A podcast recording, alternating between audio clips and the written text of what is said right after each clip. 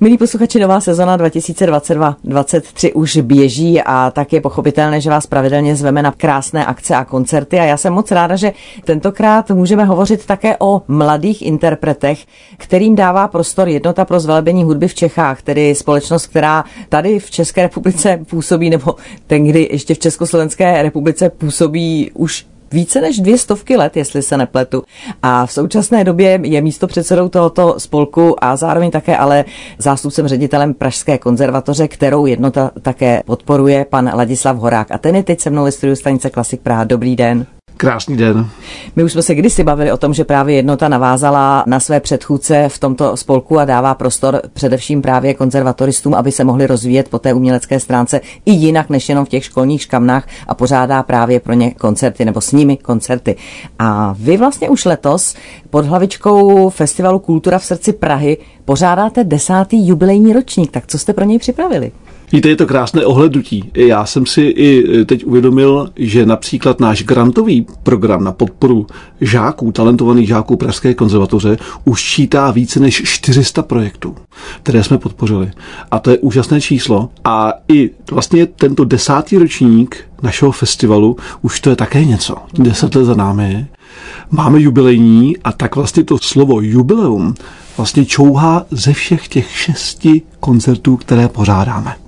Musíme říci, že ty koncerty vždycky probíhají na podzim, takže vy teď startujete 14. října prvním večerem a vlastně až do prosince se těch šest večerů bude uskutečňovat převážně právě ve vašich prostorách. Tak co je připraveno pro ten úvodní večer? Tak my každý dva roky spolupracujeme s Pražským harfovým festivalem, který nám přivede na pódium nějakého zajímavého hosta.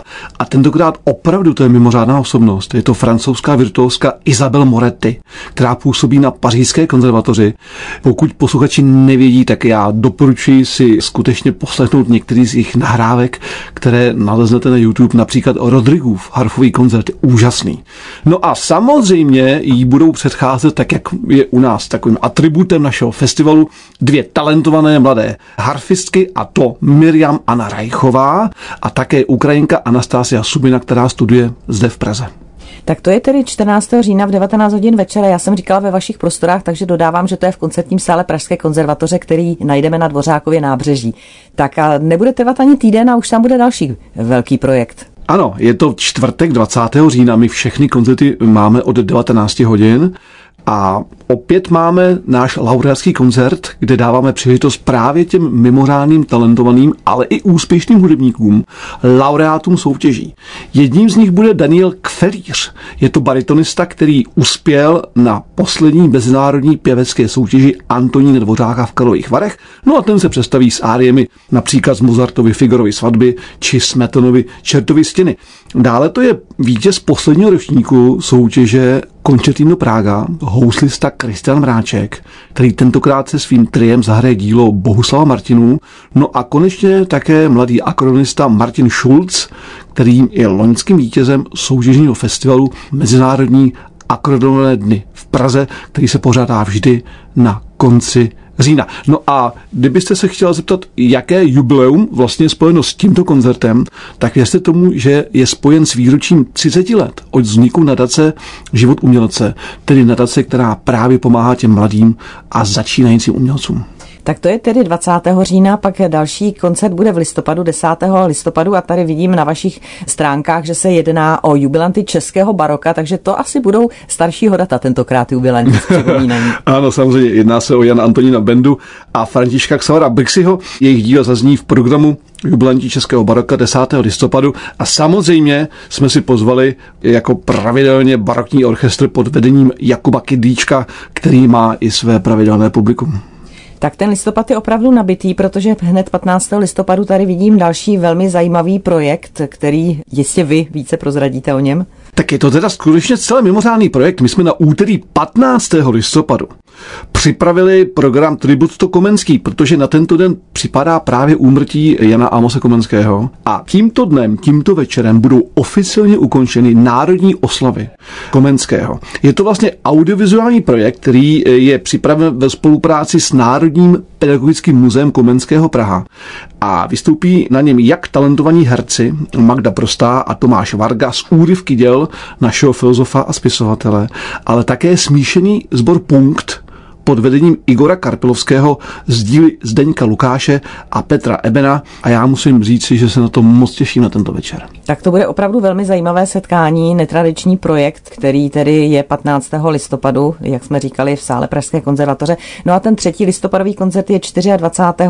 Sen noci svatojánské dílo, které všichni milujeme, tak předpokládám, že půjde o hudbu Mendelsona Bartoldyho. Je to tak a mimochodem právě Mendelssohn Bartoldy je i letošní jubilant. Víte, tento projekt je mimořádně ambiciozní, protože spojí vlastně jak symfonický orchestr pod vedením Miriam Němcové, tak i pěvecké a hudebně dramatické oddělení.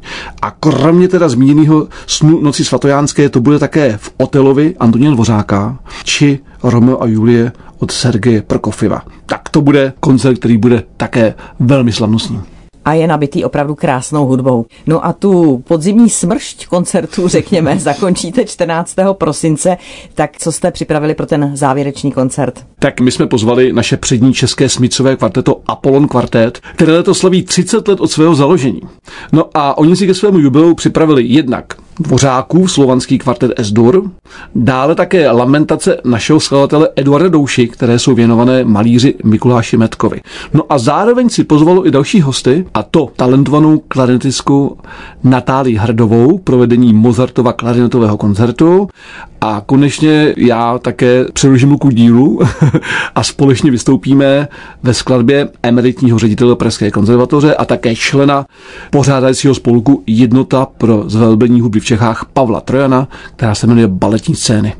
No a já bych chtěl samozřejmě poděkovat, že neustále těch deset let máme možnost vlastně díky podpoře hlavního města Prahy, městské části Praha 1, státního fondu kultury, ale také Nadasi život umělce či společnostem Unicorn a kolektory Praha, již po desáté náš festival, mimochodem vstup na všechny naše akce je zdarma.